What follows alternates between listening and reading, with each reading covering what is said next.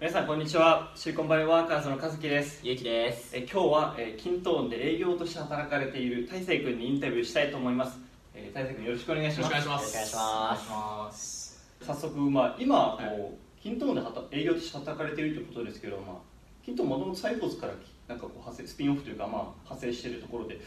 キントーンってどういったこうサービスといいますかプロダクトを提供してるんですかね？はいそうですね。でまずそもそもなんでじゃあサイボーズ USA じゃないんだっころなんですけどうんそのサイボーズ自体は、まあ、グループエアっていうソフトを日本でえーいくつか出していてそのうちの一つがで今一番伸びてるのはキントーン今おー。クラウドのプラットフォームのサービスでしてでアメリカではもうキントーンだけしかえー売らないということで、まあ、その製品名からそのまま名前を取ってキントーンコーポレーションとして今、まあシリコンバレーでやってます。なるほ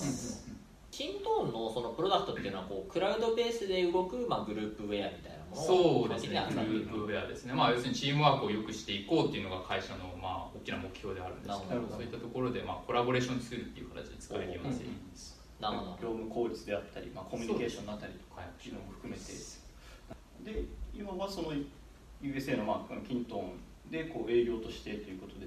なんかどういったことをまあされてるんですかね？まあ、あの営業というよりも主にまあ新規の顧客開拓なので、うん。まあえー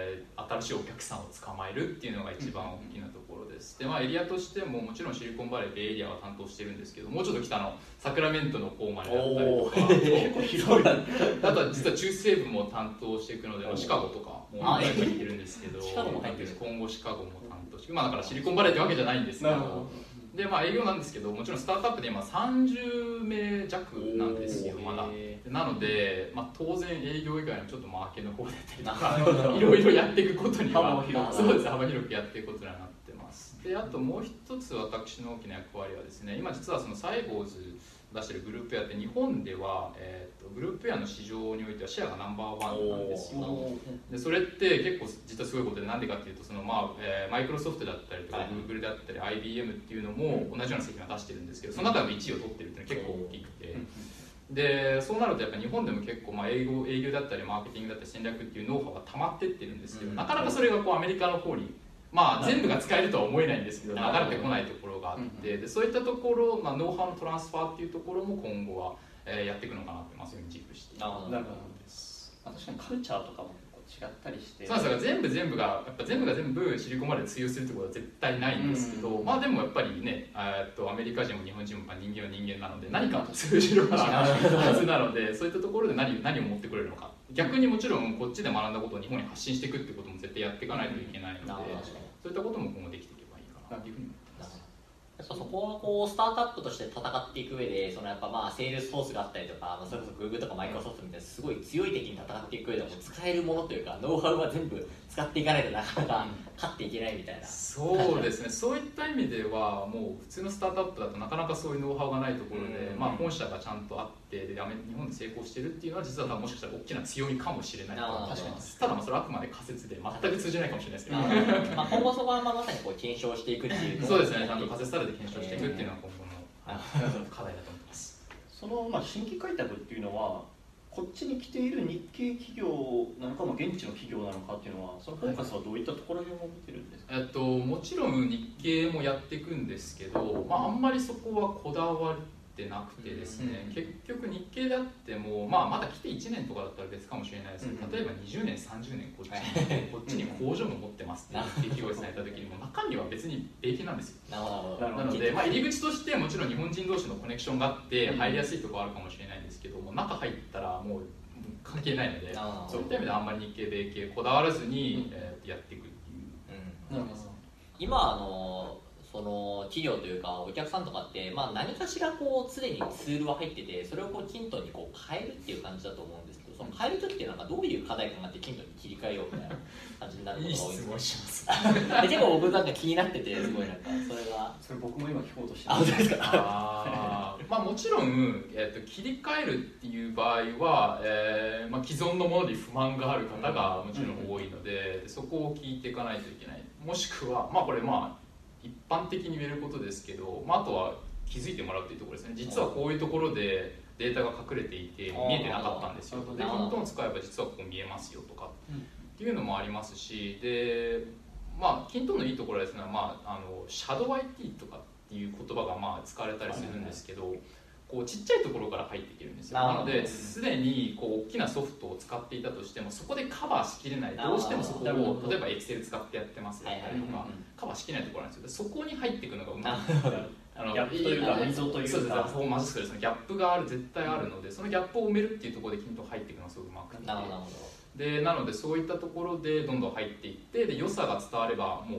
うもうちょっとソフトの、まあ、根幹のところですよね、うんうん、オペレーションのところもどんどん埋めていくどんどん埋めて使ってもらうっていうふうには横展開がしやすいっていう。向こうとしても確かにクラウドベースのサービスになってるからそんなにこう導入コストも高くなくそうです、ね、初期が導入ハードルが低いからテスト的に導入してみてよかったと思ったら向こうにも広げて使ってみるおなるほど例えばギャップから埋めるということは何ですかね？その企業にいる企業上からじゃなくてこうなんですか部署ごとになんかこう営業をかけたりとかこうなんですかね。鋭いですね。プロジェクトの方がこうやっぱりやりやすいというか。はい。おっしゃる通りでキントーンの強みというかまあ類似製品はあるんですけど実はアメリカの中でもこうエンドユーザーというか実際に使ってる人をターゲットにして売れる製品ってなかなかなくてそこはキントーンが強いです。例えばセールスフォースとか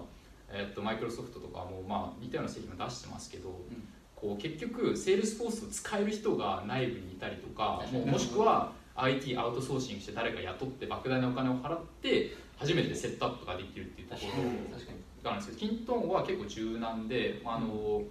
あまりコードを書かないコードを知らなくても誰でも扱えるっていうことを強みにしているので実際にエンドユーザーの方、まあ、業務のリーダーの方とかが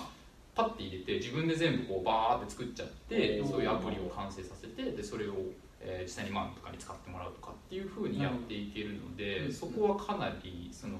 強いところです。ねそのフレキシブルというか。確かになんか僕らもちょっと一回こ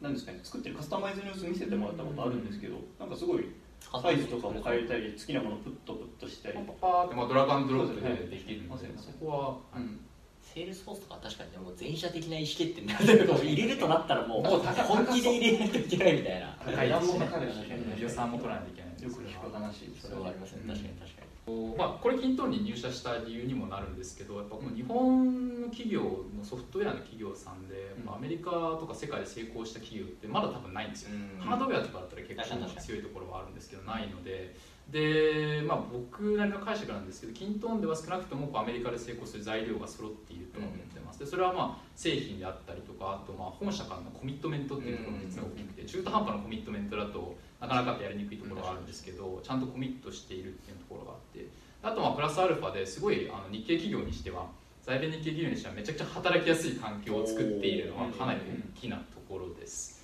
あの結構あのそのまま日本のえーと、なんていうんですかね、まあ、営業スタイルだったりとか会社の雰囲気を持ってきたがる方も多いんですけど、うん、もうそこは割り切って本当に現地化してるというか本当にシリコンバレーのスタートアップっぽい環境でやってるっていうのはかなり働きやすいというか、やりやすいですよね、うん、確かに親会社のねサイボーズ自体も結構働き方をすごいこう意識したっていうところはあるから、そういうのもあってかつそのこっちでさらにこっちのやり方に合わせてくれるっていうのは確かになかなか日本のスタートアップですごい珍しい思いっきりがいいですあとなんかまあコミットメントっていうところでまあなんですかね、こっちのヒントはこう副社長山田さんがもう直接直して 直で来てこうやって意思決定を多分早くや回してるのかなと思うそこは本当に大きいですね。あの意思決定できる人がこっちにいるっていうのは大きいですしもちろん投資の部分もありますしあとはプロダクトの面でもいかにその本社側がやっぱり作ってる製品でどうしても日本であったりなるので、そこの時差なく時差はあるんですけど、まあ、そこもいかに、まあ、なんですかね、本社側を巻き込んでやるかっていうところ大きいんですけど、その子も本社の方もちゃんと理解して一緒にやっていこうっていうふうにがあるのでそこは本当に大きいと思います。すごいこう熱意というか熱意。熱意だけは。本気度がすごいなって 本当にね。いやそうなんですよ。それぐらいのかやっぱそれぐらいやろうっていう気がないと僕もやる気にならないので。そこはワクワクするところです、採用もね結構日本人だけじゃなくて現地の人もすごい基本的にも現地ばっかり今駐在も2人だけですかね。30人で2人だけでもほぼ全部現地で本当にもうなんか勝ちに行く気満々というかもうそれはすごいなんか勢いというか熱意を感じる部分はあります先日こうメルカリに行った時もこうまだ記事出してないんですけどなんかこう山田さんがねこっちに来てやったりとかフェイスブック元幹部の人とか、うん、やっぱキーパーソンがね巻き込まないと。あとまあ現地の人採用してとかっていうの勢いが結構そこはね日本企業というかいろんな人の話聞いても日系企業が苦戦するところではその意思決定のスピードがとか本社の理解がなかなか得られなくてっていうところ結構よく聞く話だからそこは日本文化を持ってきちゃってうまくやってる事例というかケーススタディ書いた方がいいんじゃないかぐビジネススクール用に。ビジネス作るように。そういうのは結構ぐらいの勢いをね感じるところで。まさに一応なんかまあ事前にお答えいただいたところでまあ、幼少期はなんか2歳までバルセロナ。そうですね。まあ別に覚えてないぐらいですけど。覚えてないですよ。う。ちででそこから小4まではベイリアです。一回ベイリアこっちに来ていって、でそこから、えっと、だから小4から中3まで東京で過ごして、うん。でまた高校のタイミング高校入るタイミングでニューヨークに行って大学までカリフォルニアそれでももう親両親の都合で。そこはもうほぼほぼもう父親の転勤に合わせて転々としていたので、うん。はい、まあ高校でまた中学校は日本にでまたそのこっちにアメリカにニューヨークに戻ってきてで大学の時になんか日本恋しくなかったのかなというか そこでまたこう大学でアメリカ、まあ、UC バークレーですけど、まあ、アメリカにステイしようと思ったこう背景といいますか経緯そうですね。当初はやっぱりもう日本にあの帰る予定でなので、まあ、日本の大学受ける準備もしていて、えーで、えっと、実際親もやっぱり学費がこっちはあまりにも高いのでそれは日本の方がありがたいよね。って いうのは絶対ありますよねあったので準備してたんですけど、まあでもせっかくアメリカにいるしで周りがやっぱりみんなアメリカの大学を受けてたのでその影響もあってまあとりあえず受けるだけ受けてみるみたいな感じで受けてみてでまあなんか何個か引っかかったので,、うん。でそこで初めてこうオプションとしてじゃあアメリカもあるかと学費高いけどあるかっていうのが出てきてそこでちょっと比べようか比較しようかってなってでまあその決めた理由が主に3つあるんですけど、まあ、まず1つ目があの僕今まであんまりちゃんと勉強したことが多分なかったんですねその時。っていうのもその日本のこう受験っていうのをちゃんとしてないので、うん。そこまで勉強してなかったで高校もちろんその大学こっちの大学入るためにも勉強しないといけないんですけどこっちってその勉強も一つの軸なんですけどもう課外活動もやっぱすごい大きなところがあって、そういう話は聞きますね。ね、なんでその、まあ、スポーツやったりとか音楽やったりとかボランティアやったりとか、まあ、全部一生懸命やってたんですけど、総合的に見ても勉強する時間絶対そんな長くなかった。んですよでなので、まあ、ちょっと死ぬ気で勉強しないといけないと思った時に人生どっかでやっぱしないといけないじゃないかっていうのを思ったんですよ、まあ、皆さんすごいされてるとは思うんですけどなのでそういう考えた時にまあ多分日本に行くよりはアメリカの大学に行った方が周りも勉強する人はどちらかというと多いんじゃないかなっていうふうには思ったのでそれが一つ目の理由で。で二つ目の理由が、えーとまあ、中学の頃からなんですけどすごい社会学とか興味があってで最終的には、まあ、あの政治政治にすごい興味が高校の時政治にすごい興味を持って、まあ、政治学は多分勉強したいだろうなっていうふうには思っていて。でその受かったうちの大学の人のバークレーは、まあ、本当にアメリカの中でも、まあ、本当、えーっとまあ、3本か5本ぐらいの指に入るぐらいの、えーっと政治学が強い学校だったので、まあ、多分、まあ、何でね基準を基準どうす、まあね、すごいって言ってもどういう基準で測るかっていうのはあるんですけど、まあ、日本に行くとなかなかそういった大学で勉強する機会はないんじゃないかなっていうのはやっぱありました。で3つ目の理由が、まあ、政治は興味あったとしてももし実際勉強して嫌いだったらどうしようとかそういうのもやっぱ考えるわけですよ。ね。で考えた時に、あのあ日本の大学に行くとやっぱある程度もうね専攻を決めて入らないといけないとか、うんまあねちょっと多分東京大学とか別かもしれないですけど基本的にはやっぱそういう形になってしまってでアメリカの大学だと基本的に3年目ぐらいまでは自由に授業も選択できて何が本当に好きで何が嫌いなのかっていうことが、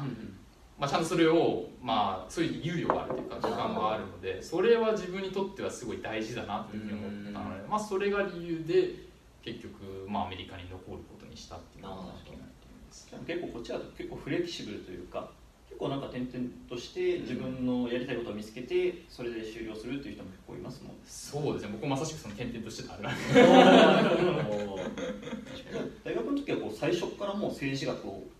えっとまあ政治はやっぱ元から興味があったのでもう最初からバッと取ってたんですけど、あとは哲学興味あったら哲学取ってみたりとかでもともとでも得意なのは理系だったので、はいはい。まあ、数学メジャー考えたりとか統計取ったりとか、すごい物理取ったりとかいろいろ本当にオールンダーがそうなんです。最終的に落ち着いたのが政治とその、まあ、あの生物学っていうこの2つに落ち着いたっていう形です、えー、そう生物学はなんか元々政治は興味あったって話だったけどどういう軸で生物学が興味あるって特に大きな理由はなかったんですけどただ単に授業を取っててあなんか面白いなそうで今思えばその、まあ、僕って多分そもそも人の動きとかに興味があって、うん。まあ、政治もこう結構マクロで見る感じでで生物って僕結構細胞生物学の方やってたんでめっちゃミクロじゃないですか。なのでなんかその今思えばまあマクロミクロ両方なんか見てて見たかったのかなとかなんか思ってたりするんですけど。じゃあもうめちゃくちゃマクロに政治みたいって言ってめちゃくちゃミクロに生物みたいな。両方そうと適当ですけど。オールラウンダーですねもう。人の動きを。で多分あったんだあったんだと思います、えーはい。そういう意味で生物学もまあ面白かったんでちょっとと続けて取ってみようかな。っていうのでだからでもダブルメジャーする人はいるのはいるんですけど、うん。理系文系でやる人はやっぱいなくて、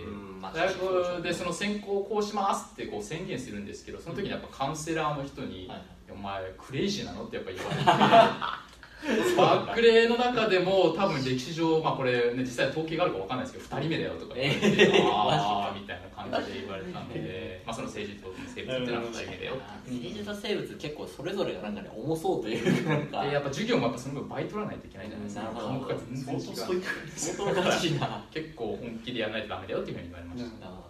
なんかこう、まあ、聞いた話だとプリメットというかそうそうでだから生物学やっぱ勉強してる人の多くがやっぱ最終的に医者になる人がやっぱり、うん。まあ、僕の大学だとたまたまかもしれないですけど多かったのでそういう意味では、まあ、その道もやっぱ考えて勉強はしてました。なるほど。っていうのはあります。で3年生の時にはじゃあ結局政治をもう選んで？3年生の時はまだ政治と生物両方やってるっててで卒業する手前の最後の最終学期で、えっとまあ、うまいことあのフランスのパリにあるその政治学校、まあ、その政治家とか官僚を輩出する学校があるんですけど、そこに留学する機会をがあったんですよ。でまあでもそっちに行っちゃうとその生物の単位を落とさないといけなくて、まあそうすると決断が。そうなんですよ。専攻として最終的にそれで卒業したっていうふうに言えなくなってしまうっていうのがあったんですけど、うんまあ、この機会逃したらまずいだろうなっていうのがあったので最終的に入学することにして生物としての卒業した時はだから政治しか聞けなかったんなでするほど。ただもう理系の方がやっぱ2倍以上授業取ってました。おい じゃあ結構じゃあがっつり取ってたもねうがっつり理系でした実は、えーもったいない。もったいないもったいないとも思うけど。そうなんです。まあまあでも貴重なチャンスだからそうですね。行くしかないと思って行ったんでえー、なるほどなるほどフランスの学校はもう授業とか全部英語なんですか？フランスえっとですね、フランス語の授業もあるんですけど僕はそこまでフランス語を勉強していかなかったのでもう基本的には全部英語で英語ただまああのあの、まあ、英語公用語の一つなのでそのヨーロッパなのでそういう意味ではもう英語の授業もいっぱいあって。そうかそうかいろんな国からそのフランスの大学に授業が来るから英語のそう授業ですね、はい、英語の授業はやっぱり豊富にありましあなるほど。なるほど。なんかこう噂でやばいインターンを学生時代にしたっていう話を 噂噂で。風の頼りで。あのちょっとそれすごい気になってて。ちょっとタイミング的にはどのタイミング帰ってきてからそれに行ったってことあえっとですね3年目終わった時ですね。大学3年目が終わってで、まあ、プログラム自体は6ヶ月だったんで楽器の中中にトレーニングが始まったんですけど、まあ、実際にちゃんとやってたのはその3年目と4年目の間の夏休みの期間にあまあ、すっごい過酷で僕なんかその幼少期多分過ぎてから泣いたのが「あの蛍の墓」見た時ぐらいなんですよ。なんですけどあの初めて泣きました。おマジで泣いたのしかも同じ同じ週に3回ぐらい泣いた。んですよどんなインターンだよ。どんなインターン？っていうぐらい結構本当にあの大変なインターンをやりました。どこから説明していいのか分かんないけど。それはどういったコンセプトのインターンなんですか？えっとですね家庭にアメリカの結構田舎で家庭に飛び込み販売して、まあ、教育の教材を売るっていうようなインターンです、なのでもうひたすらノックドアノックしてって知らない人を訪ひたすらやるって。いうような、まあ、簡単にはそういう感じの営業です。それともだってなんかスルーとか？なんかなんか誰かお前は出ていけみたいなのもある。いやーそうですね。だから1日まあ結局働く時間が週100時間ぐらいだったんですけど。週100時間。イーロンマスクでしか聞いたことない。イーロンマスク。週100時間働けるえでもこれも面白くて実はインターンっていうインターンシップなんですけどビジネスとして自分でやらないといけないんですよ。リスク全部自分で負ってやってでしかも貯金持ってっちゃいけないっていうポリシーなので。やばい。売り上げが立たないともう生活要するに売れないと食事もできないえー住んでる家も、まあ、蹴り出されるっていうふうになるのでもうそれぐらいのリスクで自分で全部やるっていう感じのコンセプトで、まあ、だからもう本当にこう極限の状態でいかに頑張れるかっていうのが試されるインターンなので皆さん来る人も営業というよりは修行できてる方精神的に鍛え上げたいっていうので来てる方がブートキャンプじゃないブートキャンプみたいなあそうか。ブートキャンプみたいな感じなの。そうですね。そそれやる人いるんで応募する人いるんですか？そういや結構実はアメリカではまあまあまあまあですけど有名なプログラムへでえ。これってあのもう多分200年ぐらいやってるの会社なんですずっと同じことを。え戦前戦前戦前からずっとやってる会社さんで。で、えっと、本えっと本社はナッシュビルテネシーのナッシュビルっていうところにあるんですけど、まあ、営業自体はもうもう全州でやっていて、で応募する人は聞いた話だと、まあ、100人ぐらい応募して1人しか取らないよぐらいの実は結構コンペティティブな結構倍率が高いインターンシップです。で、まあ、なぜかというとですね結構先輩のネットワークとかもすごくてですねお今のそのトランプ政権のエネルギー長官をやってるリック・ペリーさんとかあとはビジネスの方だとそのボストンコンサルティンググループの創業者のブルース・ヘンダーソンさんとか も実はこのインターンを経験した先輩なんですよ。えげつない先輩が。そうですなんで、まあ、結構これを乗り越えてすごいところに行っている方はいっぱいいるのでで実際に僕も結構卒業生とか面接中にいろんな方にお会いして、まあすごいですよね。もうオーラがオーラというかもうなんかどんなことがあっても絶対自信を持ってできる人が 集まっていてそれを見てあいやこういう人たちになれるんだったらちょっと自分もやってみたいなっていうのがこう興味を持ったきっかけです。登竜門というかそうですね結構もう自分自身のこうメンタルを鍛え直すみたいなことをこうメインの目的みたいな。あもう僕の場合はそこがやっぱり大きかったですね。やっぱそのな自分で本気でやるって決めたことに対して絶対に妥協しないでできるかどうかっていうところが大きくて。妥協はもうできない環境に飛び込むみたいな。そうう 妥協したら死ぬみたいなところにそれやめる人いない？実際にやっぱその倍率高くて入って結構タフな人ばっかり揃えてるんですけど、うん。最初の1週間12週間のプログラム12週間売り続けるんですけど最初の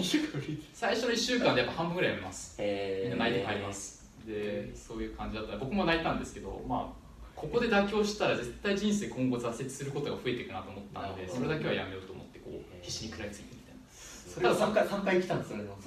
いやそう同じ週でそうだから最初の1週間でやっぱ3回ぐらい泣いて でいや本当やばいなって極限状態になったんですけど、まあ、周り辞めていく中で本当悲しい悲しいですよね。もうどうしようかって感じなんですけどもやるって決めたからにはやるみたいな。だからもうどんな日でも台風の日とか洪水の日もあったんですけどおもおう膝下まで雨が来る中でも 絶対外で営業する。え？そんな向こうもね来たら何が来たんだと思って営業来ましたって言ったらお前こんな日に何来てんだみたいな。だから逆に逆に逆に皆さん家にいるんですよ雨のなるほど。そうかそうか。家にいるんでで結構暇してる人多くて。なるほどチャンス。チャンス聞いてくれる？な本当にチャンスなんですよ売りに来てはチャンスっていうのはチ本当にャンスなんですよチャンス自分は本当嫌ですけどチャンスなんですよ。ななるほど。ので面白いですよね。あそういうのがあったりとか。あとはやっぱその僕その前までやっぱニューヨークとサンフランシスコは住んでなかったんですけど、はいそれって本当アメリカの一部で、うんなるほど。実際に本当にそのアメリザ・アメリカ人って言ったら変かもしれないですけど、うん。例えば中西部にいるこれの場合は、まあ、ニュージャージーではあったニュージャージー州ではあったんですけどすごい田田舎の方でずっと営業していて。なので本当に絶対普段会うようなことのない本当に貧しい方からめちゃくちゃ大金持ちの方まで いろんな方でドアノックしちゃったのでそういう意味ですごいこうあこれが本当のアメリカかっていうのは体感できたかなもう終わった時はどんな感じだったんですか？もうスーパーサイヤ人みたいな。感じなんですかメンタル的にはもうやったぞ何でも来いみたいな。いや本当そうですよ。だから何でもいやこれ経験したらもうこれ以上辛いことないから。すげえ。まあ何でも大丈夫かな何でも来いみたいな感じではありました。すごいですね。まあ、ただ実際その反動もあって頑張りすぎたために2か月ぐらいずっと熱でバンしてたんですよ。えー燃え尽き症候群じゃないですかそうそうそう。燃え続けるみたいな。すごいですねでも面白いですね。学校ではこう政治みたいな勉強をしていてそういうインターネットこうビジネスもう本当にがっつりビジネスをこそう勉強するまあいい経験というか。そうですね、まあ、そういう意味では、まあ、ビジネスの全く逆に大学で全くやってなかったので、うん。そういう意味ではそこで、まあ、営業ですけど自分のビジネスだったので会計とか在庫管理とかそういうマネジメントも実は全部自分でやってたんですよ。全部やんなのでそこのコスト管理とかそういうところも自分でやってたのでそういう意味ではすごい勉強になりました、なるはいコスト下げるためにいかにサンドイッチを少なくして食べるか。毎日ハムとレタスだけみたいな。パ ンも買えないとかそういうのをひたすらやってる。んですでそれでじゃあプログラム行って帰ってきてから4年生でさっき言ったその政治の大学院の方にフランスに留学して、でフランスから帰ってきてこっちで就職就活をして。そうです。ね実はそのフランスから帰っってきた後も卒業式出てないんですけどというのもそのプログラムがちょっと長めだったんで卒業式出れずに終わっちゃってでその間に就活もできてなかったんでもうそのままま卒業たピンチがやってきたんです よヨーロッパちょっと旅行はしたんですけど帰ってきてアメリカで帰ってきてやべえ職内みたいな気づくみたいな。プログラムでいっぱいいっぱいだって終わってみたらみんな就活してるみたいな。やばい。ニートになる。やばい。ね実際ニートだったんですで何ヶ月ぐらいニニートというか、まあ、就活というかうんフラフラしてましたね、なるほど。じゃあその間にいろいろなところで、まあ、職を探してみたいそうですね。でなんか、まあ、もちろん大学のつてとか、い。あのそのインターンの先輩のつてとかいろいろあったんですけど、あのー結局一番自分の中で効率よかったのがリンクトインとかなでおあなんか面白そうな人がいたらコンタクトしちゃってなるほど。とりあえずコーヒーしに行くみたいな。っていうのを、まあ、もちろんコーヒーはちょっとこっちがおごる形でやってましたけど、うんそういう形でいろんな人と会うふうにしてたのでだからそれで結構、まあ、なんかネットワークも広がりましたしいろんな方とお会いできたっていうのはありますね。なるほど、まあ自分の軸も分かってきたというか。そうですね、まあ、どういったえー。領域にやっぱ興味があるのかっていうのが分かってますね、業界的に。なるそんな中でこう最初あれですよねジェトロに入社されたとい。うことで、そのきっかけというかなんか何がきっかけでこうえっと、そうです。まずそもそも、えっと、ずっとコンサル米系も結構受けてたんですけど、うん。まあ、コンサル業が主に、まあ、見ていて、まあ、その理由がやっぱ幅広くいろいろ、まあ、す まだその頃正直どの業種が面白いのかとかあんま分かってなくて、なので、まあ、コンサルだったらまあ幅広くいろんな産業を携われていろんなプロジェクトに携われるというのでコンサルで探してました。と。でまあ米系結構いっぱい受けてただそのコンサルの方見ててもに多分アメリカで25社ぐらい受けたんですけどそのうち実際にこうなんていうんですかねこういろんな方とお会いしてその結構コンサルってまあ激務激務が多いじゃないですか。でこう目が死んでる方が多かったんですよ。これ言ったら失礼ですけど。死んだ魚の目をしてるようなもうなんかキラキラ感が全くない会社とかも結構多くてそれは違うなっていう形でだから実際に興味があったのは本当に3社しかなかったんですけどでそこもまあいくつか受けて、まあ、いくつかまあ泣いていただいたところもあったんですけど、まあ、それやってるところでちょっとジェットロからのお話をいただいてへで実はジェットロにした理由もこれ多分大きく理由が3つあってですね。で1つ目が、えー、と大学の時にその生物勉強してて生物政治勉強してて、まあ、お前はクレイジーだとも言われ実はでもその点と点がつながったのが実はジェットロなんですよ。でそのジェットロってそのまあ官僚組織というか、まあ、知らない方もいらっしゃるかもしれないですけど、まあ、経産省の下にぶら下がっている組織で組織で別にまあ施策を作るとかそういうわけではないんですけど、まあ、一応政治組織の中にありますと。でそこでまああ政治学勉強してたよなと。でその空いてたポジションが、えっと、あこれあれですねサンフランシスコで就職したってことは言わないといけないですよサンフラのまあジェットロに入ってるんですけどその空いてたポジションがヘルスケア分かる人っていうのがあったんですよ。で、まあ、そこで僕生物のバックグラウンドありましたと。どなるほど。あなんか今まで勉強してたことなんかつながるかもしれないっていうのが 実はかなりそこでこうピンときたのはありました。そこでスティーブ・ジョブズしたんですそうそうそうあれですよスタンフォードじゃないですけど点と点がつながったみたいな おーみたいなそれ使いたがる動詞としてちょっと使いたいスティーブ・ジョブズするジョブズするそこでジョブズしましたそうですでえー。でかつでその職はまあ結構コンサルに近いものだったので、まあ、コンサルで影響もあるんですけどもコンサルに近かったものなので、まあ、幅広く業種、まあ、もちろんヘルスケアスタートがあるんですけど、えーサンフランシスコにいるのでお客さんが結構、まあ、シリコンバレーにいる方はまあスタートアップ、IT 企業が多かったのでいろんな業種も見れるなっていうのもありましたしあそこは結構大きかったかな。という感じです実際じゃあそれでジェトロに入ってからやってたのは、まあ、結構その、まあ、日本企業でこっちに来たい企業のサポートをするとか逆にアメリカ企業で日本進出したい企業をサポートするみたいな、まあ、日米のその架け橋をするようなコンサルティングを結構やるようなそうですね、えっと主に、えっと、僕がやってたのは米企業さんの日本進出支援のところ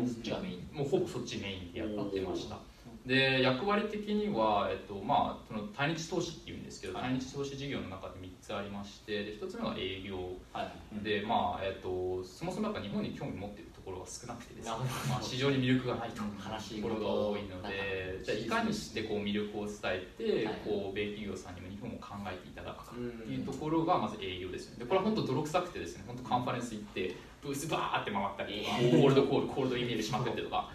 もうそういう興味あるところには片っ端から声かけし声かけしてやる。インターンの訪問営業の。インターンの訪問 営業がジョブとしたわけちょちょっとここでちょっと見たここで生きてくる。がジョブとしたわけ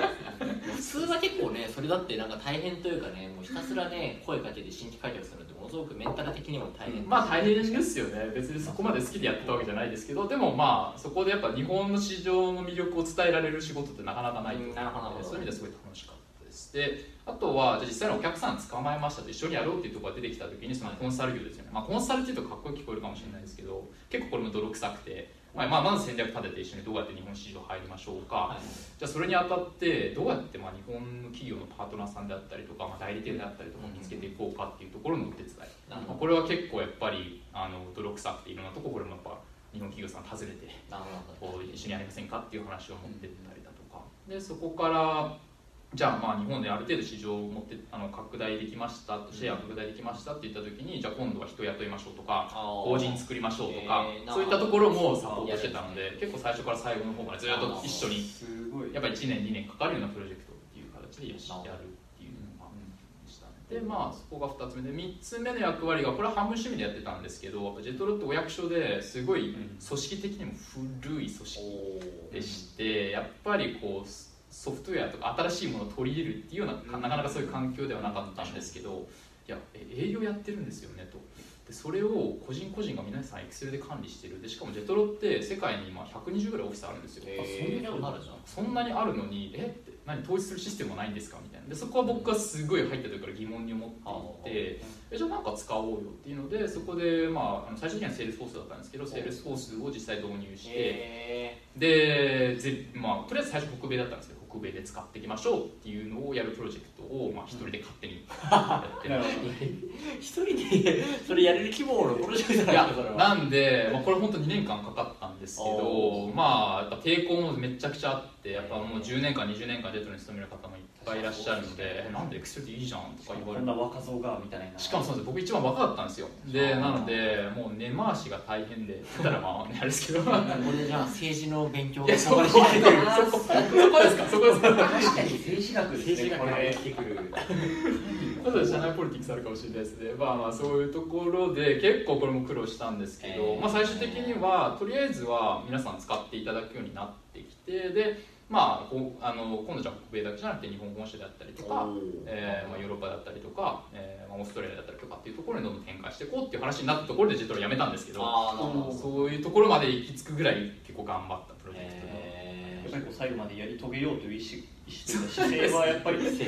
まあまあやらなきゃまずいだろうっていうどちらかというと危機感の方が大きかったかもしれないですけど、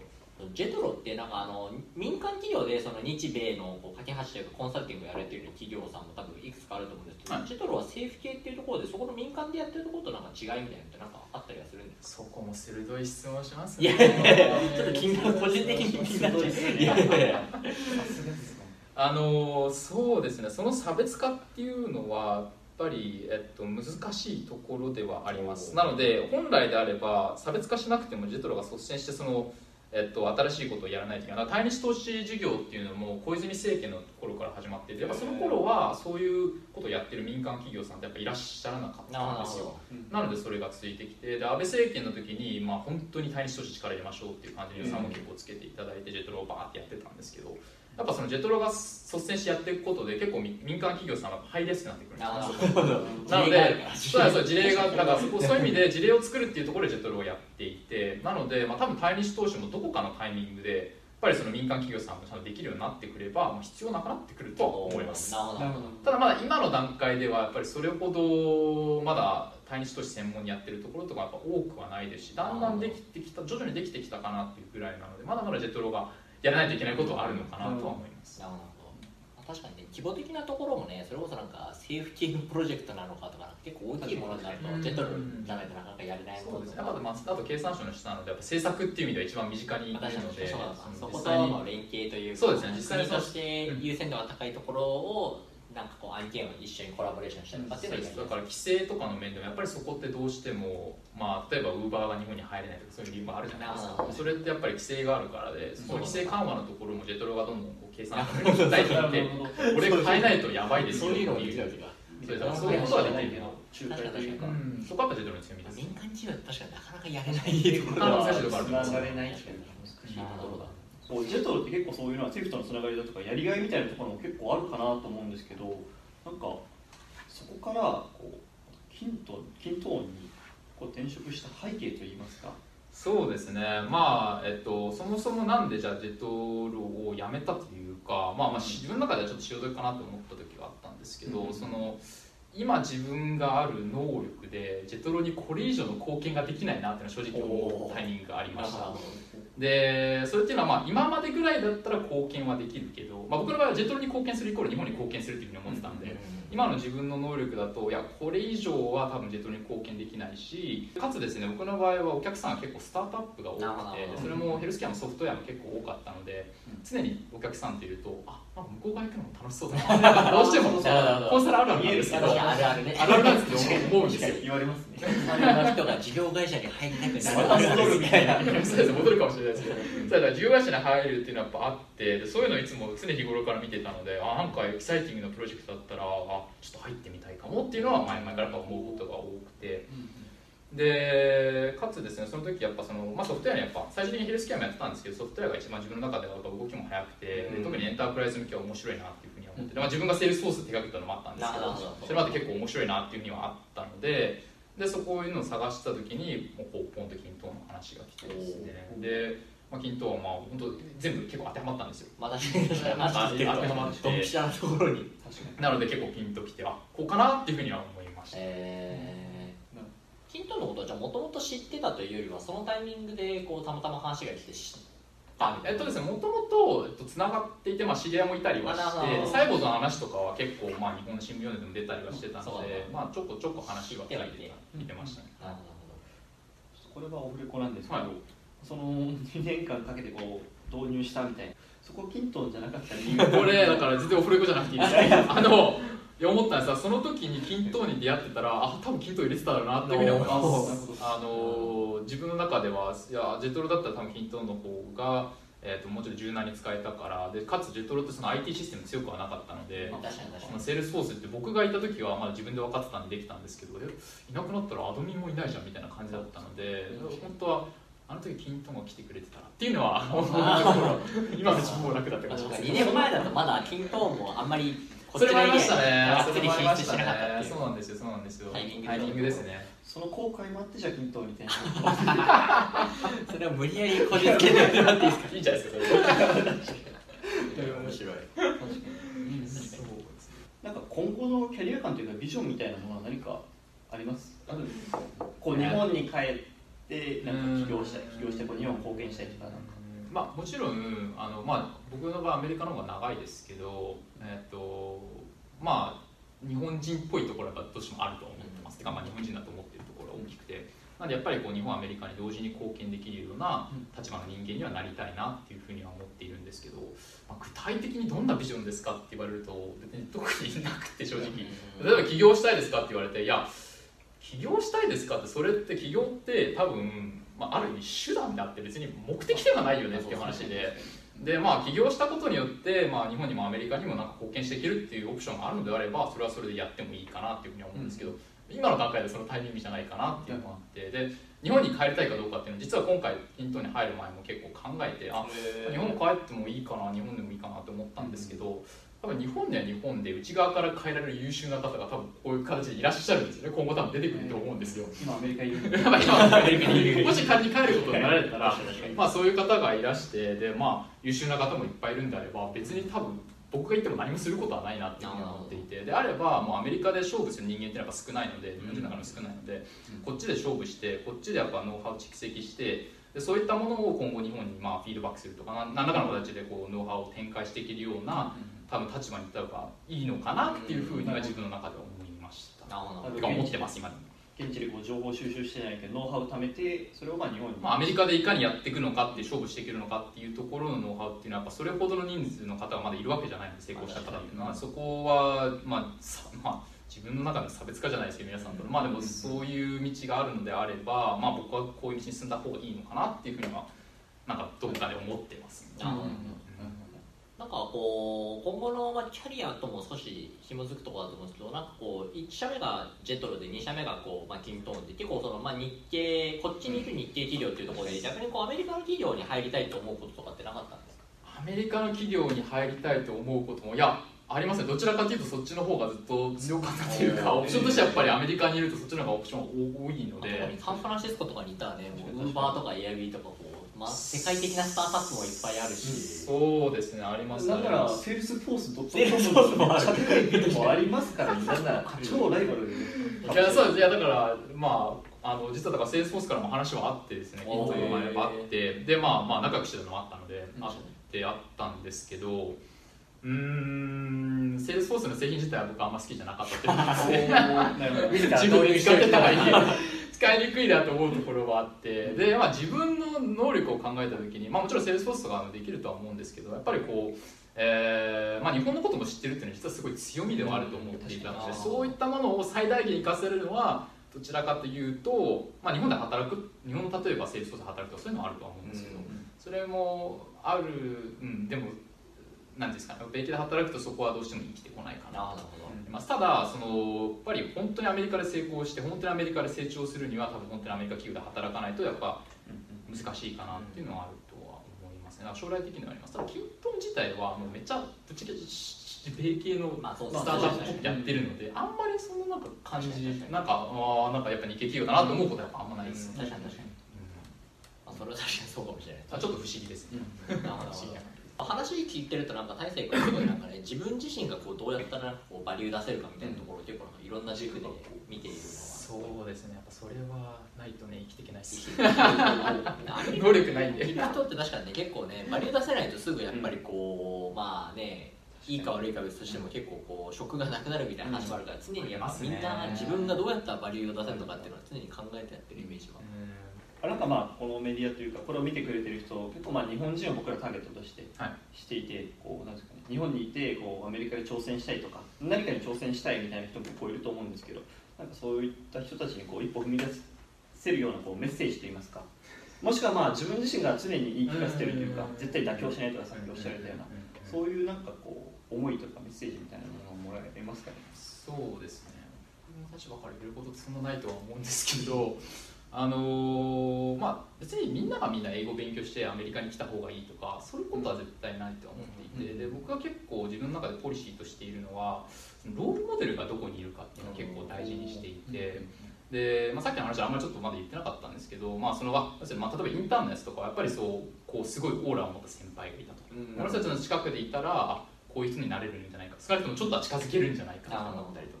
でジェットロのいる時もやっぱり学べる人が多そうだなっていうのもあってもちろん今のキントーンでもそうなんですけど、まあ、ロールモデルがどこにいるかと。でそこそのロールモデルがいる近くに行った方が自分も学ぶ機会が多いよねってあると思っていて。でそれが例えばシリコンバレーですとか、まあまあ、アメリカなんですっていうのであればいやそれはじゃあそこに来て肌で感じて体感した方がいいよねっていうのはあると思ってで、まあ、例えばの話なんですけど僕もまあロールモデル誰かって言われると、まあ、もちろん上司とかそういう近くにもいてもちろん遠くだと例えばまあ大学の先輩でもある孫正義さんとかも、まあ、結構本読んでるんですよ僕はやっぱ。あこの人すごいなって思うことが多くて。ただやっぱり本読んでるだけじゃその人に近くにいないと盗み取るのって難しいじゃないですか言葉だけでは分からない部分もありますで本っていいことしか書かないので実際にこの人ってどこで息抜きしてるのとか 週末家族とどうやって過ごしてるのとかえ飲む時どんな話するのとかそういうことってやっぱ近くにいないとわからないのでそういった時にまあだから、まあ、そういう人を探すまず、まあ、いるかどうかっていうのは別にしてやっぱそういう人がいるんであればそういうそこに行くべきだ。それが日本であれば日本でもいいと思うしそれがシリコンバレーだったらいやこれはこっち来て、まあ、その人の元じゃなくても近くで働くとかっていうのがあってもいいかなっていうふうには思います。うんなるほど。はい、でただまあロールモデルがいないっていうんであれば、まあ、留学でとりあえず来てみていろんな人に見て会ってあこういう人になりたいっていうのが見つかればそれはまあすごい素敵な出会いというかそういうオプションとしては留学はあると思います。確かにまあ物理的にねこう近くにいるとかこう来てみて触れてみるっていうのは結構大事というか、知見も広がるし、うん。いいなというのは。僕らも肌感覚としてこう持っているというのもありますまね。あ、来ないとやっぱり分からない部分というかねなんか来てみてなんかね Google とかのオフィス行って別に会えばしたいけどラリー・ページあの辺にいるとかって言われる人がいますよこの辺おおみたいな、なんとなく近くに感じられるこういうなんか街の中で過ごしてるのかみたいな感じられるだけでもやっぱりなんかすごい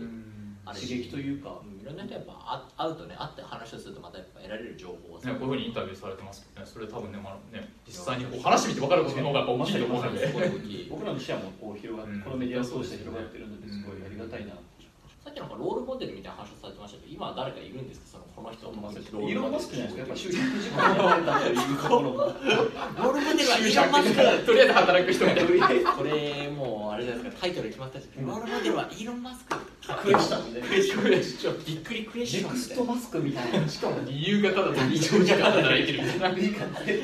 手が薄いもん今ロールモデルですか？えっとですねあのロールモデルは、まあ、さっきも言った通りなるべく近くにいてほしいので、うん。今のキントーンだと実はあのまあちょっとか正規の宣伝にもなってしまうんですけどキントーンってえっとまあ誰でも何だ誰が今どこでどういう行動をしてどういう仕事をしてるのかっていうのが100%見える化されてるツールではあるんですよ。へなので例えば僕が今日本の本社にいる、まあ、尊敬する青野さんとかもいらっしゃるんですけど、青野社長が何をしてるのかっていうのも、えーストーキングできるんですストーキングというかまあまあ要するに。ね言い方はあれですけど。モニタリングできたりとかできてだそうするとあこういう人ってこういうふうに仕事してるんだとかそういうことが結構均等の均等の社内だと分かるんですよね、まあ、そういった意味でもう尊敬できる人もまあもちろん社内にいっぱいいるんですけど常にどういうことをしてるのかっていうのが見て取れるっていうのは大きくて。そういった意味でもちろん直属の上司とかで、まあ、本当すごい方はいらっしゃるんですけどそういった方で、まあ、なるべく近くにいるような形にしてればやっぱなんていうんですか結局、えっと1週間のうち家族とか友達と過ごす時間よりも絶対社内にいる時間の方が今日長いですよね。そうです長いですね。まあ、そうなるとやっぱその人たちに受ける影響って多分知らず知らずすっごい大きくなっていると思うのでやっぱ近くにそういう方がいるっていうのはすごい大きいかななるほどちなみにその動きが分かるっていうのはどのレベルまで分かるんですかそれトイレ行ってるとかなんか？いやいやいや。いやいやそこに